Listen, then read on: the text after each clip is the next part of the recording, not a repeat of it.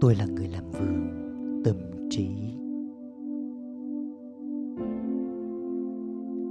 Tâm trí tôi cũng giống như khu vườn vậy.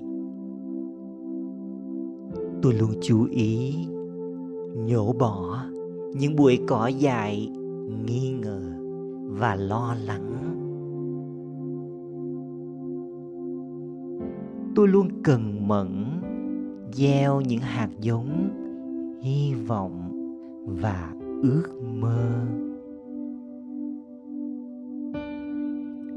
Tôi luôn tưới cho chúng nước yêu thương và tử tế.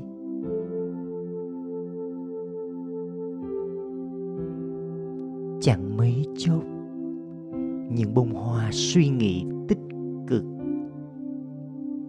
như là chấp nhận bao dung, nhân từ, tin tưởng, bừng nở.